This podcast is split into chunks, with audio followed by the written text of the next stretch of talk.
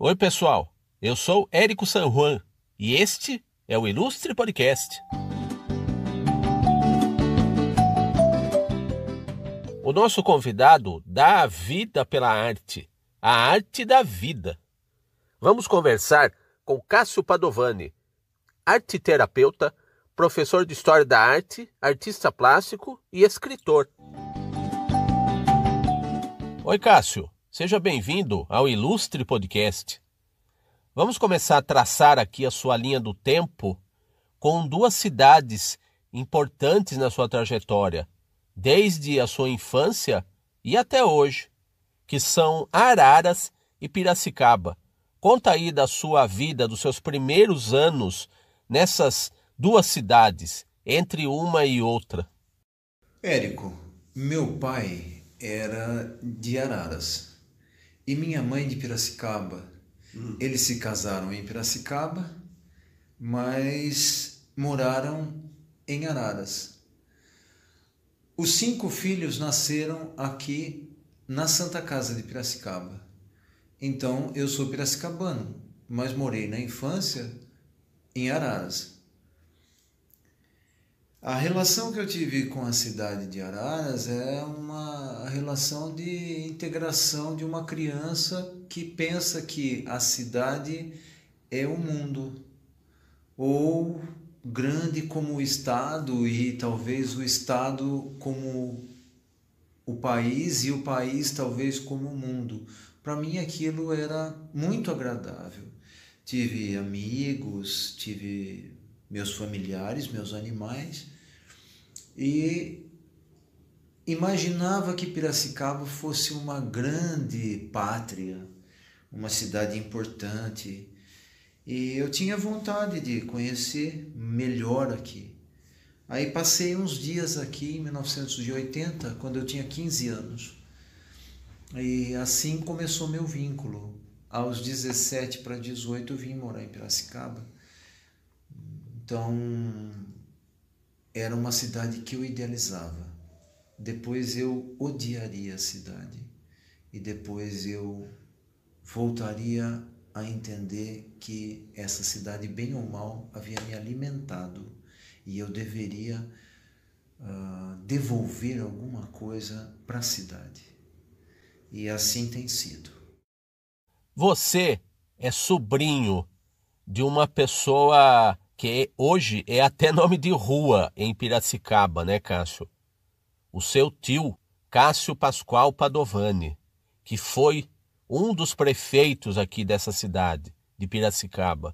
E, no entanto, a sua trajetória foi até contrastante, né? Você levou o mesmo nome dele, praticamente o mesmo nome dele, mas você tomou um caminho, eu diria, radicalmente diferente do caminho do seu tio. Conta aí dessa coisa curiosa, né? Que até em família deve ser ressaltado, deve ter sido ressaltado algumas vezes, o contraste entre a trajetória do seu tio e a sua. O meu pai, ele vinha de uma família abastada. Meus avós paternos se casaram para unir fortunas, não por amor. Ele tinha 30 anos, ela tinha 15. E dessa união nasceram várias crianças. Algumas morreram já na infância e eles perderam toda a fortuna. Até porque meu avô era viciado em jogo e era dono de um cassino. Na época era permitido no Brasil. E ele perdeu até o próprio cassino. Então meu pai era muito marcado pela pobreza que ele enfrentou a partir dos 6 anos de idade. Aos 9 anos de idade ele começa a trabalhar descalço. Ele era traumatizado. Conseguiu se estabelecer numa classe média. Minha mãe era filha de um italiano e de uma descendente de italianos. E ela teve um irmão, o segundo irmão mais velho, com o qual ela tinha muito vínculo, que era o Cássio Pascoal Padovani. E o Cássio queria ter algum filho, teve 5 filhas e ele desejava ter um menino, mas não teve. Então minha mãe disse: Cássio, se eu tiver um menino nessa gravidez, que foi a 5ª gravidez e a última, vai se chamar Cássio. E ela só pensou nesse nome e meu pai concordou com esse nome. E eu nasci com sexo masculino e me chamei Cássio. Mas eles não tinham ideia de que a tradução do nome Cássio em grego significa pobre. Se eles tivessem ideia, meu pai não aceitaria esse nome, porque era muito complexo na cabeça dele dar o nome de pobre para um filho, ele que era traumatizado pela pobreza na infância. Bom, o Cássio Pascoal Padovani, que foi prefeito de Piracicaba, faleceu quando eu era muito pequeno, 6 para 7 anos. O meu contato com ele foi esporádico. Lembro que ele gostava bastante de mim. Eu me torno adulto e contesto muitas coisas da família Casale Padovani, que é ao lado da minha mãe. E um dia perguntei para uma pessoa que trabalhou com o Cássio. Disse: você acha que o Cássio teria simpatia por mim, gostaria de mim? E a resposta foi: ele não toleraria você. Foi muito importante para mim ouvir isso. Mostrava que a minha trajetória de vida era bastante diferente da dele. E de lá para cá, as pessoas às vezes perguntam: o que você é do Cássio Padovani? Eu falo: sou sobrinho pelo lado materno, mas eu não sou o Cássio Padovani, eu sou o anti-Cássio Padovani, o anti-herói. Essa desconstrução que eu faço diante das pessoas, para mim ela não é incômoda. Eu entendo que eu tenho uma outra trajetória. E por minha vez eu também tenho um sobrinho chamado Cássio, que herdou meu nome e que fez uma carreira completamente diferente da minha. E tanto eu quanto ele temos pouco contato um com o outro. Ele foi para a área de tecnologia da informação e quase nunca conversa comigo. E eu percebo que é a perpetuação. Assim, Cássio Padovani comigo e eu, Cássio Padovani, com meu sobrinho. Talvez eu seja o centro, né, de que não tem essa comunicação com outras pessoas que têm o mesmo nome que eu. De qualquer maneira, eu tentei sempre respeitar a contribuição desse homem, o Cássio Pascoal Padovani, meu tio. Nunca imaginei que eu fosse uma pessoa melhor que ele, pelo contrário. E ele serviu de uma referência, até para eu ser diferente. Porque carregando o nome de alguém, você tem que se individuar, se diferenciar dessa pessoa. Então, essa coisa de receber o nome de neto, sobrinho, filho, júnior, é um certo peso. Ele exige que você seja diferente daquela pessoa, porque senão você fica só o menorzinho, né? Para mim foi bom, o meu nome nunca me incomodou, né? Eu entendo que acabei procurando conhecer a história também, graças a isso, entender quem era quem na família, de onde minha mãe procedia, contribuições, problemas, para eu me entender. E isso acabou refletindo em toda a minha produção, em minha busca pessoal.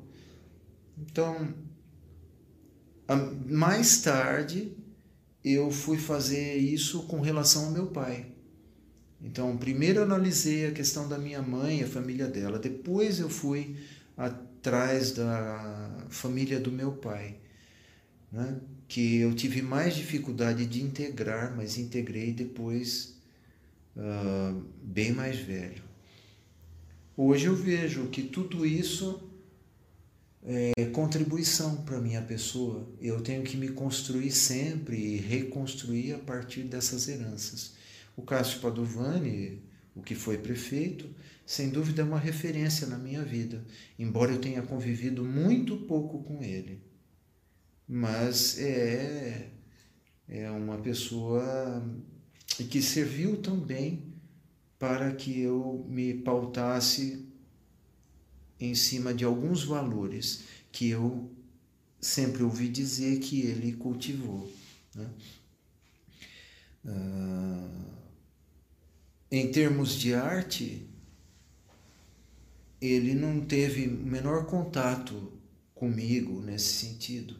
Quem teve mais uma influência dentro do ambiente familiar foi um irmão adotivo do meu pai, que era crítico de arte em São Paulo, o Carlos Ernesto de Godoy, e que já morreu em 1986.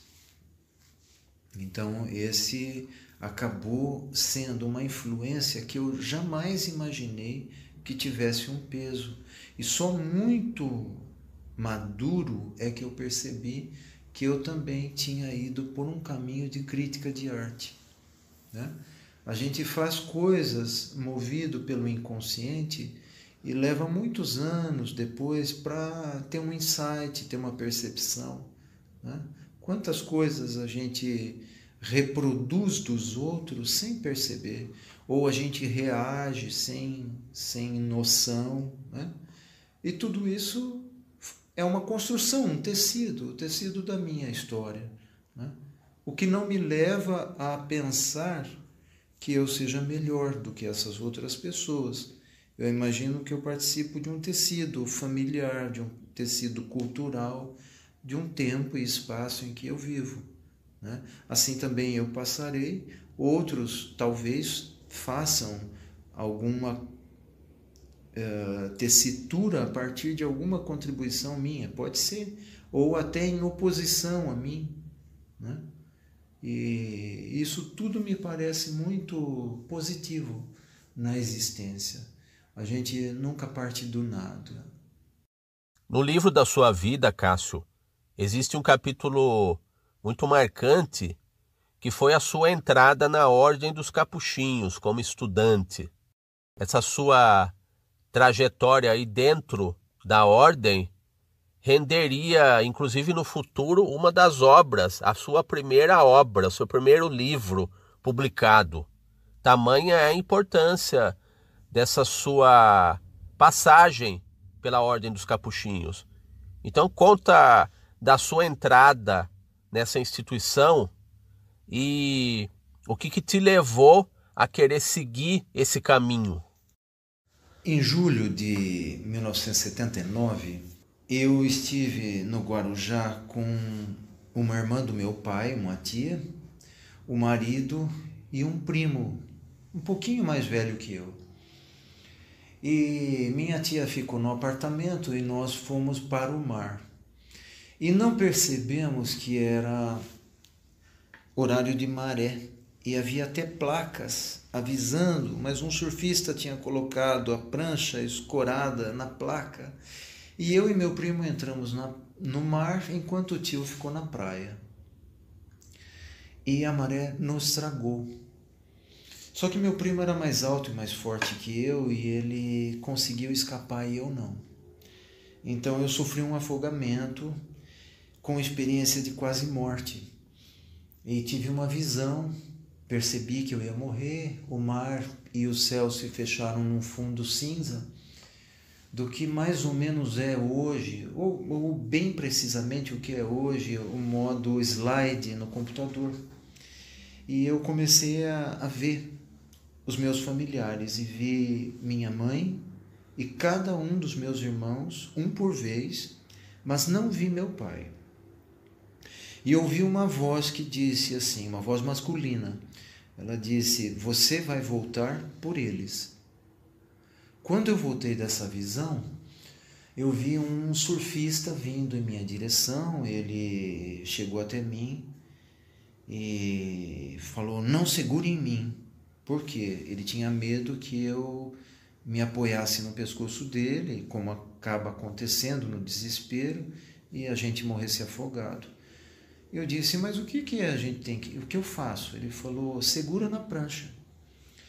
E já era alto mar, eu precisei de 5 salva-vidas com cordas e boias para eu ser retirado.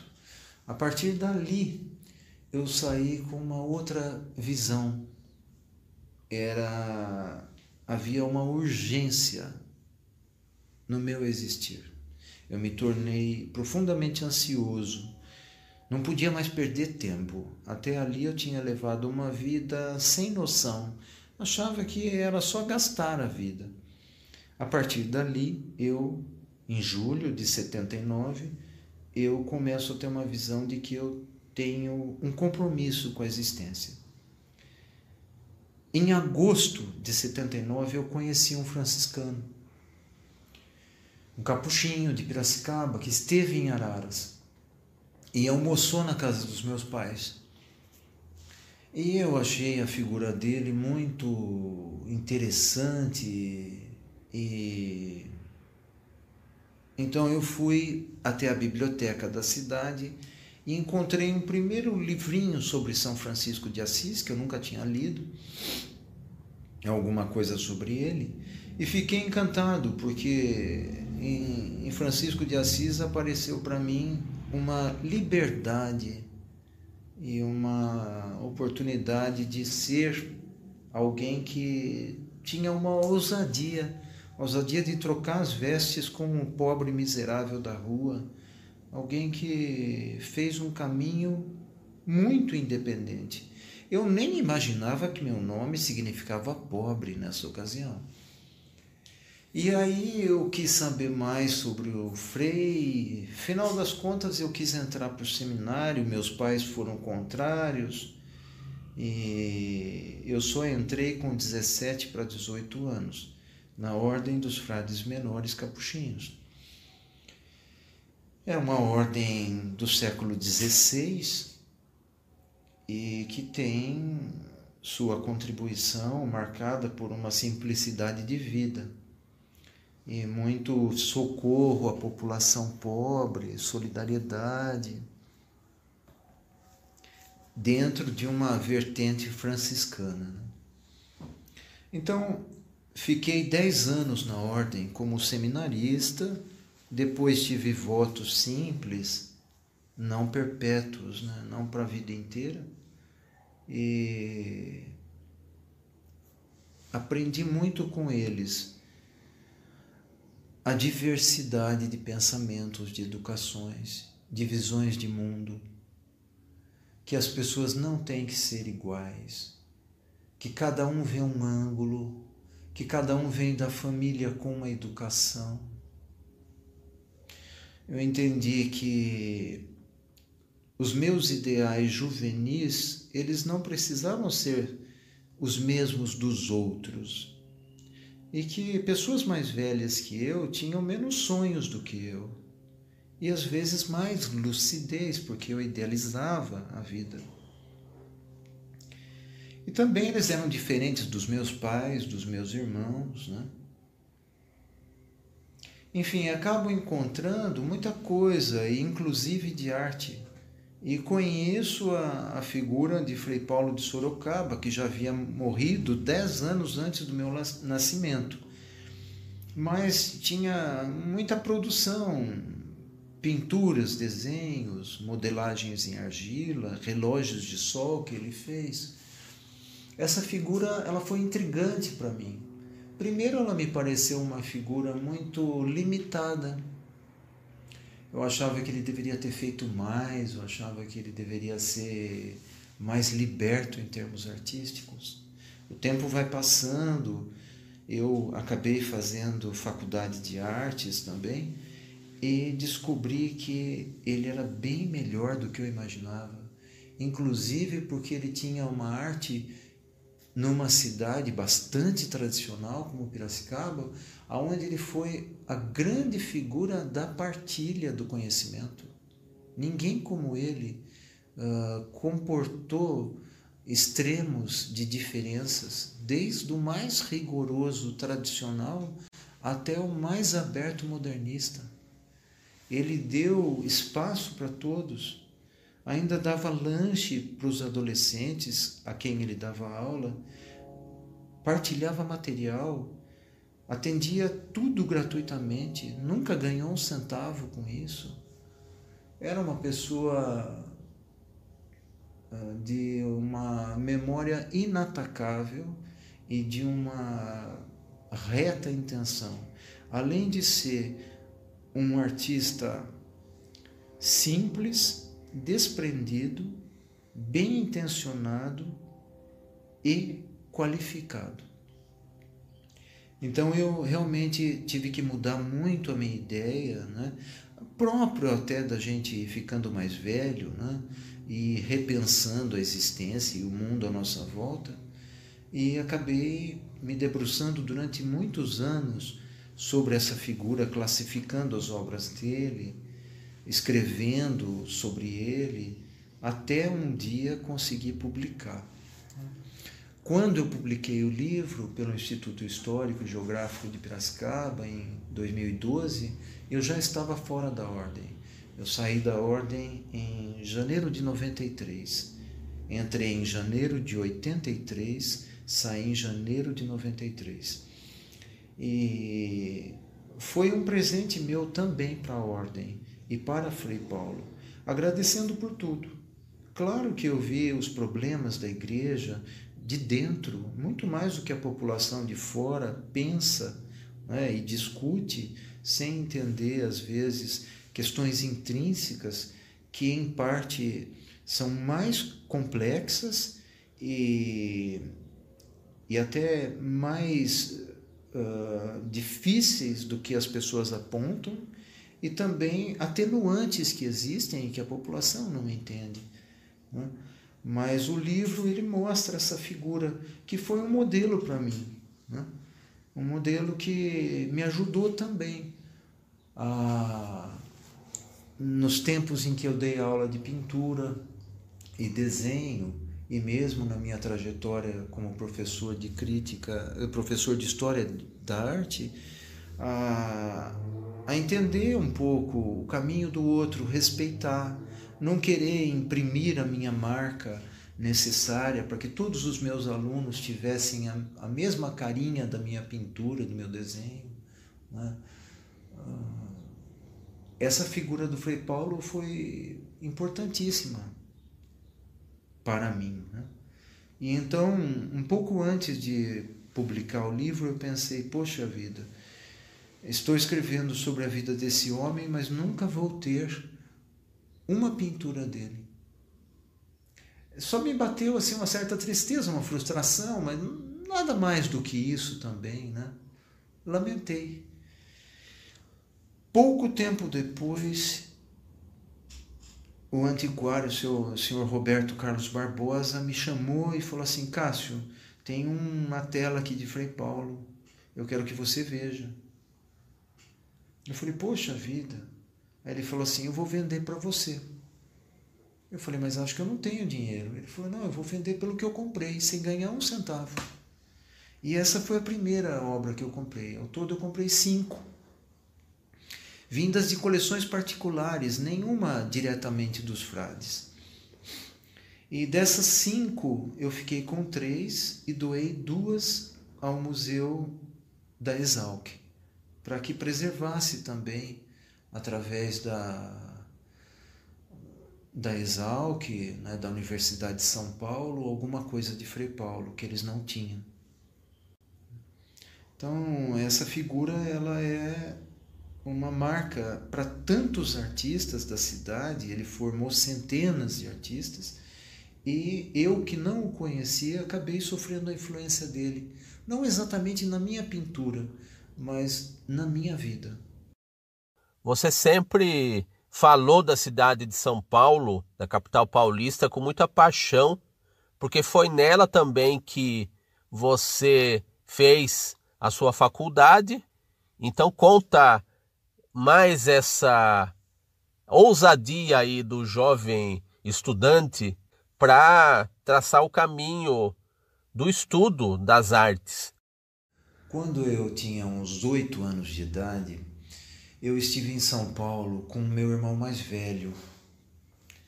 E a rodoviária ainda era na luz.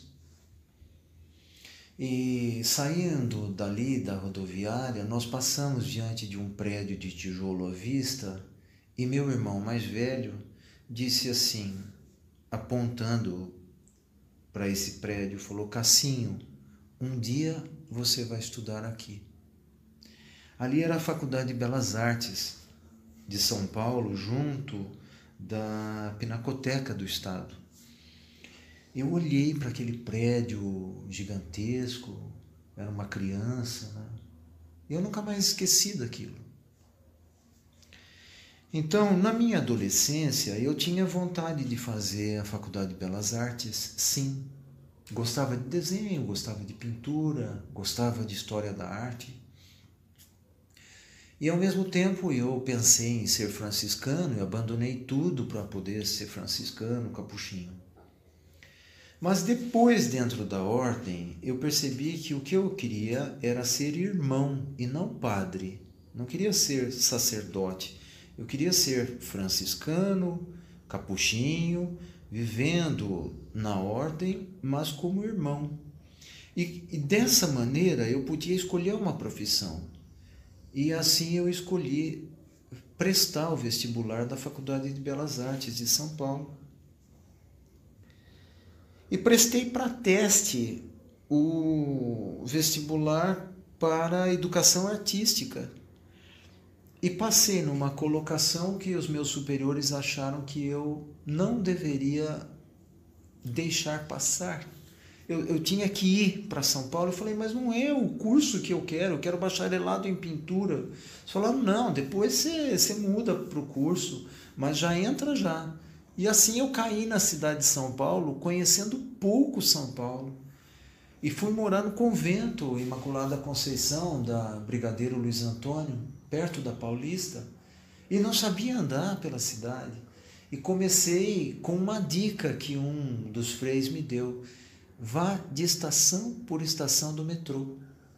E assim eu fui vendo as obras de arte no metrô, eu fui vendo o entorno de cada um daqueles lugares, fui conhecendo a cidade, a Vila Mariana, onde estava Belas Artes, no campus, né, que eu fiz, porque eu não fiz na Luz, na minha época já era campus de Vila Mariana.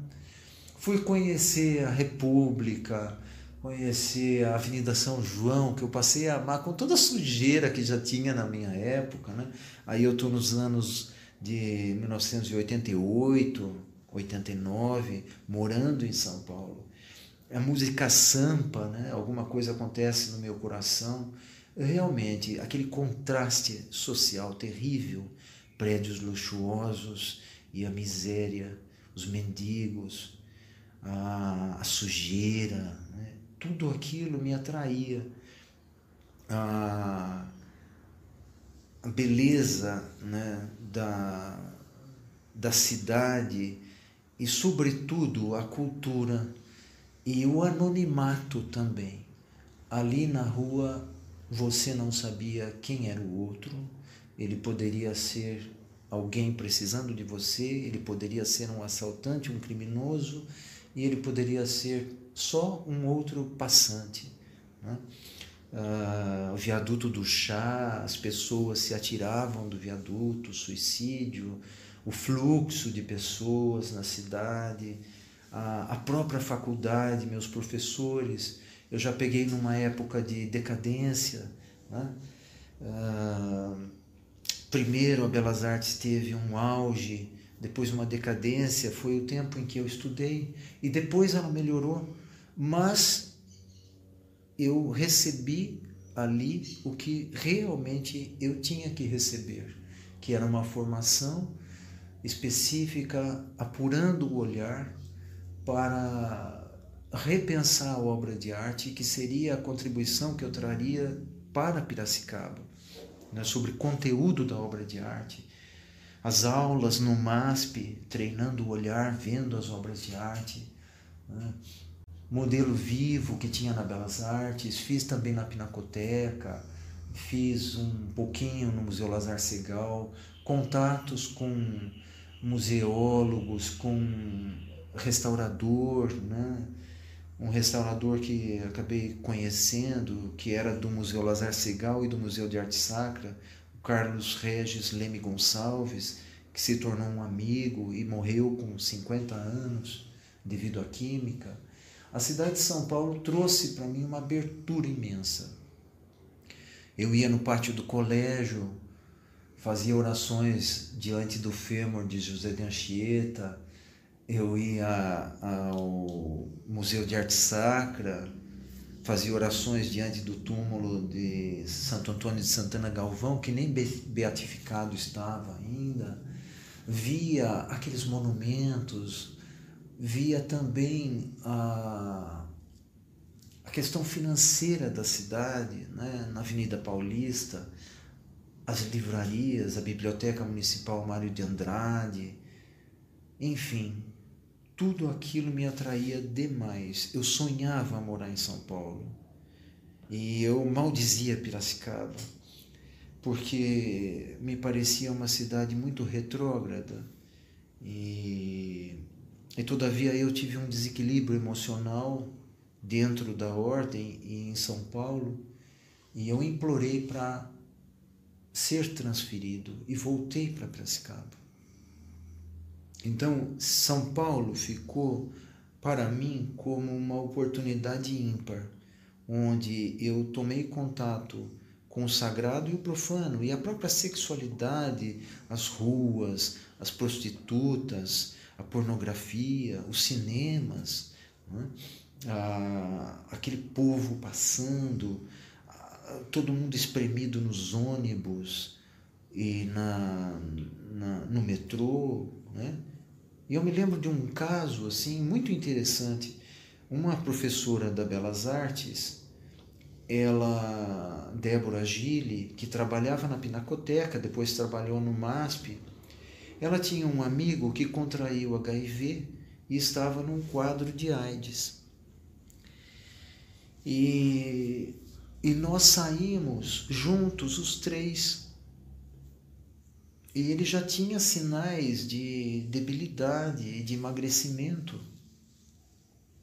Cara, era impressionante. Isso em 89, na Avenida Paulista. As pessoas desviavam de nós três, abriam espaço, medo. Nós entramos na Paulista, num ônibus que ia para a Consolação, ele estava apinhado de gente, sobrou espaço. É uma coisa impensável. Hoje, o HIV, a AIDS, já não tem mais isso que teve naquela época, mas muita gente morreu e sofreu, né? Então, isso também foi um contato em São Paulo. E os professores, o professor de Grado, Vicente de Grado, que era diretor da Belas Artes, sempre muito gentil comigo, ele era escultor, a professora Ivone Terezinha de Faria, que me ajudou a ter um olhar diferente, o professor La Torre, né, que nos levava no MASP, enfim, toda a contribuição dos mestres, inclusive a contribuição daqueles com os quais eu não tinha afinidade. Todos eles me ajudaram muito. E o que eu menos tive afinidade foi o que me ajudou significativamente, porque eu tinha uma rixa com ele e ele sugeriu uma lista de livros para ler e a gente apresentar. E aí ele falou assim: esse é o mais difícil. E aí eu escolhi ler aquele. Li a primeira vez Os Problemas da Estética, Luigi Pareyson. Eu não entendi nada. Falei, nossa, eu tô ferrado. Eu vou tirar 0. Bom, eu li 5 vezes. Alcancei nota máxima na apresentação. E esse livro foi fundamental em toda a minha carreira, e na transmissão do conhecimento para os meus alunos, na minha trajetória artística. Então, com isso, eu aprendi o seguinte, que todos contribuem com a gente. Tanto aqueles que são mais agradáveis e palatáveis, como aqueles que são detestáveis. Esse professor, que me era tão detestável, me ajudou imensamente. Eu sou grato a ele. Na sua volta a Piracicaba, Cássio, as artes já estavam no seu horizonte como profissão, um horizonte já mais bem definido, né? Nesse aspecto profissional mesmo. Você faria curadoria de muitas exposições de artistas relevantes aqui de Piracicaba e também assumiria o encargo aí, afetivo até, de se tornar, de colocar na rua a sua produção como artista plástico, nos primeiros anos aqui da sua volta a Piracicaba. Mas também seria, e até hoje é, um professor de artes e história da arte. Ao longo desse caminho na cidade de Piracicaba, você também faria uma mudança de rota aí, sem deixar a arte de lado. Você faria a sua formação como arte terapeuta e ajudaria muitas pessoas aí com esse nobre ofício. Então conta pra gente a diferença entre o ofício de ensinar artes, de percorrer a história da arte aí com seus alunos, o caminho do artista plástico e o caminho do arte terapeuta, que é uma profissão que está muito em voga nos últimos anos aí. O meu pai e a minha mãe vinham de famílias que eram de professores e eles mesmos eram professores. Então, lecionar pintura, desenho, história da arte era uma coisa bastante agradável para mim. Porém, eu me esbarrei com uma questão que foi a seguinte: as pessoas faziam aula de desenho e pintura, até em sentido terapêutico, contavam muitas coisas das vidas delas, e pintavam ou desenhavam alguma coisa, mas havia uma resistência em relação a perceber a relação entre o que elas pintavam e a vida delas. E eu, pela formação que eu tive na Belas Artes, eu via essa conexão, que era a questão do conteúdo da obra de arte, que o Luigi Pareyson enfatizou nos livros dele, os problemas da estética e a teoria estética.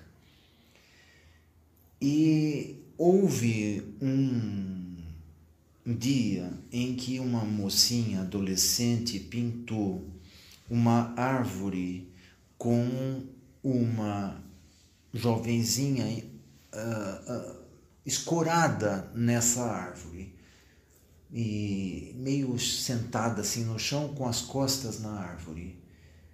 Eu sabia que a avó da minha aluna tinha morrido recentemente e era essa avó que tinha criado essa menina, essa mocinha. Então eu perguntei a ela, quem é a árvore? E ela respondeu, é minha avó. E eu perguntei, e quem é a menina? Sou eu. Naquele dia eu entendi, eu não aguento mais dar aula de pintura desse jeito, onde as pessoas pintem coisas sobre as suas próprias vidas e não queiram ver o que estão pintando, sendo que essa adolescente conseguiu me dar essa resposta tão precisa. Poucos anos depois eu já estava em arte-terapia. Fui convidado primeiro para trabalhar com arte-terapia no SEAMI, Serviço de Apoio ao Adolescente com Medida Socioeducativa, aqui em Piracicaba, e trabalhei ao todo 19 anos e meio e entrei ainda a trabalhar sem formação como arteterapeuta e depois fui fazer formação na Universidade de São Marcos, campus de Paulínia, e me formei e comecei a atuar em 2005, já formado, atendendo pessoas individualmente. No SEAMI trabalhava em grupos, aí uma vez formado continuei trabalhando lá com grupos de adolescentes e no meu ateliê individualmente com pessoas, uma por vez. Arte e terapia é uma fusão entre arte e psicologia. Ela vem de umas raízes do fim do século XIX, início do XX. Daí tem uma estruturação um pouco maior nos anos 40 nos Estados Unidos. E no Brasil ela chega com maior força nos anos 80. E eu tomei um contato em São Paulo com arte e terapia, porque havia um ateliê onde um psicólogo e um artista, que eram os donos, eles fundiam isso. Foi meu primeiro contato com arte e terapia. E daí depois eu faria a formação. Então a arte e terapia é um caminho de autoconhecimento através de imagens, basicamente, que podem ser imagens de desenhos, pinturas, colagens, sonhos, contos de fadas, poesias. Pode envolver representações, mas sempre a imagem e o arteterapeuta dando um retorno para o cliente. Eu tenho trabalhado com isso há muitos anos, décadas já, e me sinto muito gratificado pela oportunidade de participar dessa intimidade em que as pessoas se conhecem e se revelam. Portanto, a consciência que eu tenho hoje da sociedade é muito diferente da que eu tinha antes. Ampliou muito, e o que é, não é, e o que não é, é. Os bastidores, quando você conhece, você vê que a realidade é muito mais complexa e diferenciada do que parece. Eu fico imensamente grato à vida por ter essa oportunidade. Cássio, os seus 2 livros publicados sob a chancela do Instituto Histórico e Geográfico de Piracicaba, para mim, sintetizam a sua trajetória. Uma trajetória que ainda vai ter muitos capítulos, né? Da sua vida e da sua arte e da sua atuação como educador. O primeiro livro publicado seu é Frei Paulo Maria de Sorocaba, Vida e Obra Visual. E o seu livro posterior é SEAMI, 35 anos de medidas socioeducativas com amor. Bom, ninguém melhor do que você para expor aqui, para contar para o nosso ilustre ouvinte essas 2 facetas aí da sua trajetória, que são uma demonstração de amor pelo próximo, o se doar pelo próximo. Conta aí desses 2 livros pra gente. O livro sobre Frei Paulo é uma biografia e depois ele tem uma análise crítica sobre a produção. Então, basicamente é isso, né? E um terceiro capítulo que discorre sobre o ateliê dele, com os discípulos, como funcionava o ateliê com centenas de pessoas que passaram por lá. Basicamente é um livro assim, contando a vida de um artista, né, que foi fotógrafo também, que foi pintor de paredes antes de ser franciscano, e depois, como franciscano, foi irmão, não foi padre, né? E se distinguiu como artista, pintor de quadros, de igrejas, e como professor, tanto de seminaristas, ensinando desenho, como de rapazes da cidade de Piracicaba, que ele formou como outros artistas. Então é um livro que tem apoio em documentos, em fotografias, em jornais e, sobretudo, nas próprias obras de Frei Paulo. Eu passeio com o leitor por diversas obras, explicando essas obras, contextualizando, né, e revitalizando o sentido que às vezes se perde com o decorrer de décadas. As pessoas não sabem o que aquele signo representa. O outro livro sobre o SEAMI, 35 anos de medidas socioeducativas com amor, ele mostra o trabalho da instituição, que foi fundada por Dom Eduardo Koike, bispo piracicabano, quer dizer, bispo de Manaus, mas que ele era nascido em Manaus e atuou aqui em Piracicaba e se dedicou à questão social como nenhum outro, né? Foi um pai para a população e fundou então essa instituição de modo que adolescentes não precisassem ir para a FEBEM, que houvesse um recurso para aqueles que tinham cometido infrações mais leves poderem ser acompanhados e reintegrados socialmente na própria cidade de Piracicaba.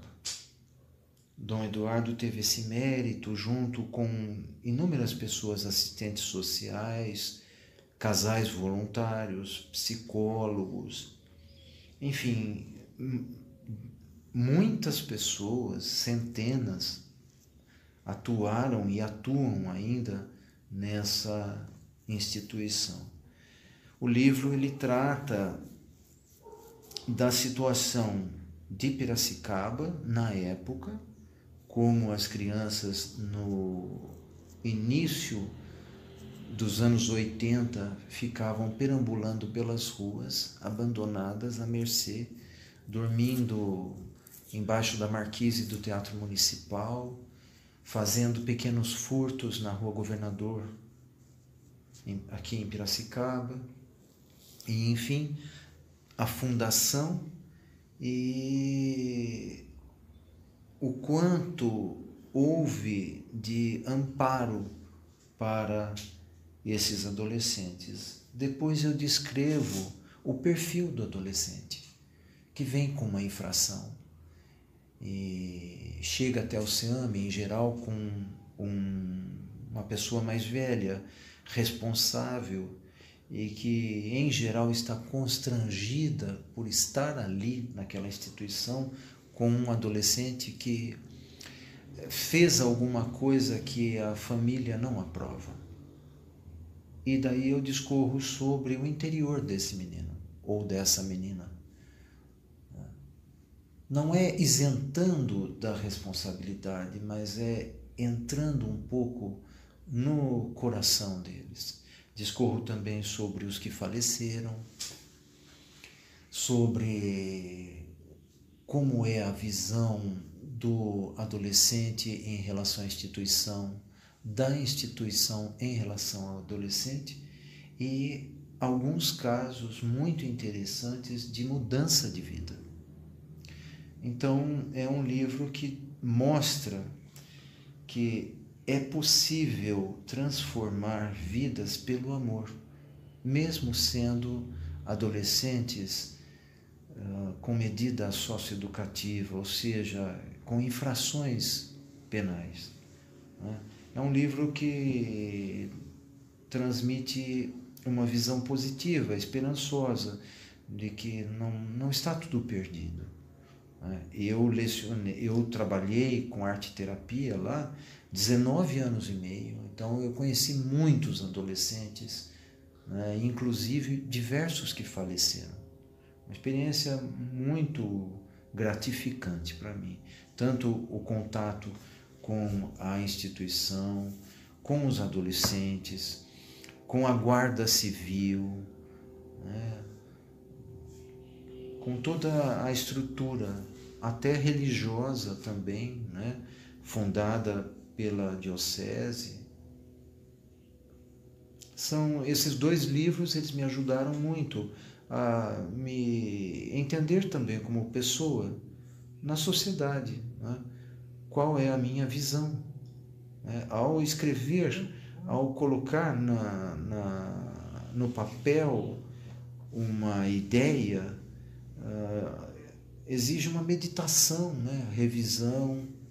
E as coisas ficam mais claras para a gente mesmo. E para a gente encerrar o nosso papo, Cássio, vamos à nossa Pergunta de $1 milhão. Cássio, o que você considera que será o futuro das artes no Brasil e no mundo? Num mundo virtual e que, de certa forma, em muitas ocasiões, se confunde até com o mundo real. Qual é o futuro das artes? Eu não tenho clareza sobre isso. Eu me pergunto, diante das coisas que eu tenho visto acontecerem no Brasil, já desde os anos 60, museus sendo queimados, coleções particulares sendo queimadas, eu vejo uma perda da memória através dos signos que constituem informações preciosas da memória.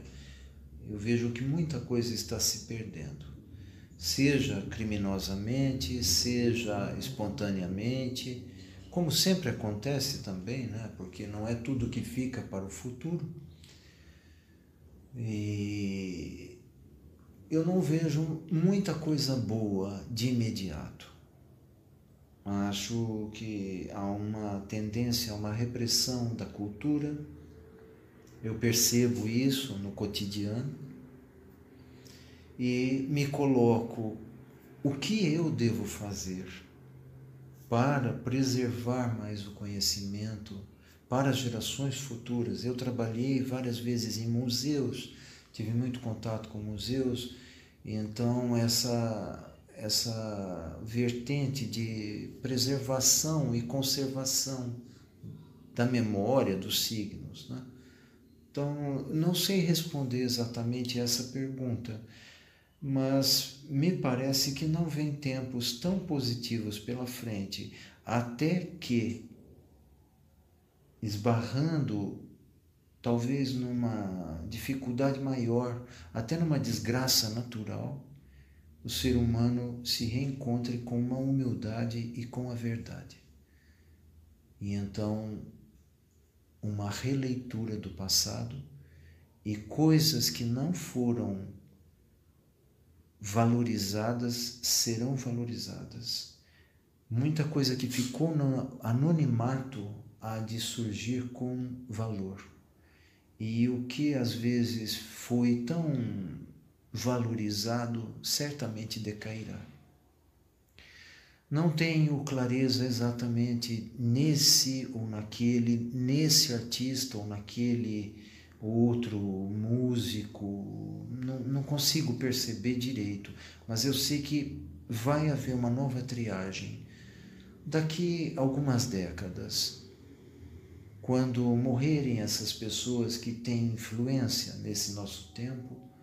Outras virão que se esforçarão por encontrar um sentido misterioso que se perdeu. Misterioso eu não digo aí religioso, místico, eu quero dizer que ficou oculto, porque não cabia aparecer. Então, pensamentos mais profundos, obras que discutiam coisas em tempos que não eram favoráveis. Eu me lembro de uma frase de Picasso que me marca até hoje. Ele se referia à opressão dos tempos de Franco na Espanha, e ele disse: esses anos de terrível opressão me ensinaram que eu devo combater não só com a minha arte, mas com todo o meu ser. Eu imagino que essas obras que foram constituídas e estão sendo constituídas por pessoas que têm uma profundidade, elas aparecerão no futuro, apesar de uma boa destruição, uma boa parcela de destruição que atinge a nossa memória aqui nacional. Quanto ao mundo, eu acho que me parece que passam tanto por aí também. Uma certa revisão ainda virá pela frente. De qualquer maneira, há de sobrar muita coisa, muita obra importante e significativa, né? Em cada país, em cada local, em cada cultura, sejam em qualquer continente, né? E obras que não sejam só de discussão racional, mas também emocional, aquelas que têm uma profundidade psicológica, os valores, né, que muitas vezes se perdem e reaparecem em determinadas produções, né? Então, eu vejo que os tempos de opressão, eles são superáveis e se encontram obras significativas nesses tempos de resistência. Quantos artistas, quando hoje eu vejo as obras do pop brasileiro, da nova figuração brasileira, eu penso que coisa maravilhosa, né? Antônio Henrique Amaral, por exemplo, com as bananas, que não são só bananas, são mais do que bananas, mais do que o produto de exportação, são o próprio povo. Às vezes são bananas estranguladas, às vezes são bananas em pencas simples, às vezes maduras, às vezes meio verdes, às vezes com garfos fincados nas bananas.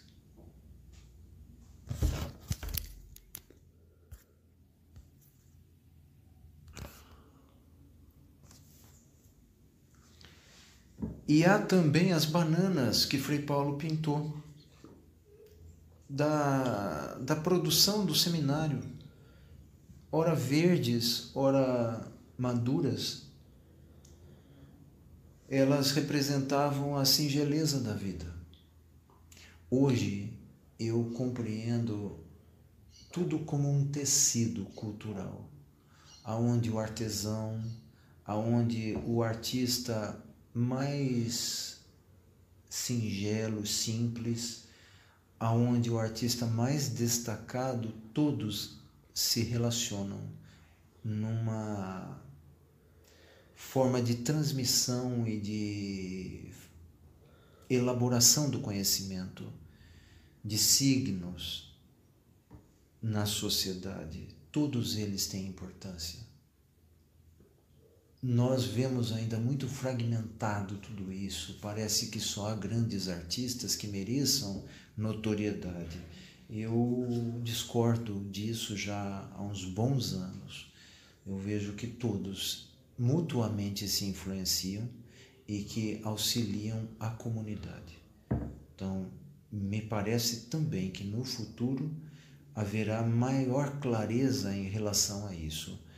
Uma noção mais geral de que a produção artesanal e artística, toda ela é uma contribuição para a sociedade, e não simplesmente os gênios da arte, mas todos trazem contribuição. Meu amigo Cássio Padovani, queria te agradecer imensamente pelo papo de agora, e deixa pra gente as suas redes sociais para que possamos conhecer ainda mais o seu trabalho.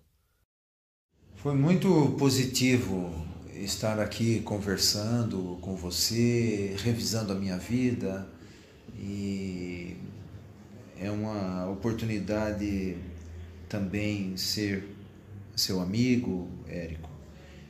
Agradeço por tudo, né? Eu estou aqui em Piracicaba à disposição, trabalho com arte-terapia, com história da arte, com crítica de arte, e meu Facebook é Cássio Padovani. Se alguém quiser entrar em contato, fique à vontade. Muito obrigado, Érico, pela oportunidade. Muito bem, este é o Cássio Padovani. Eu sou Érico San Juan e este é o Ilustre Podcast.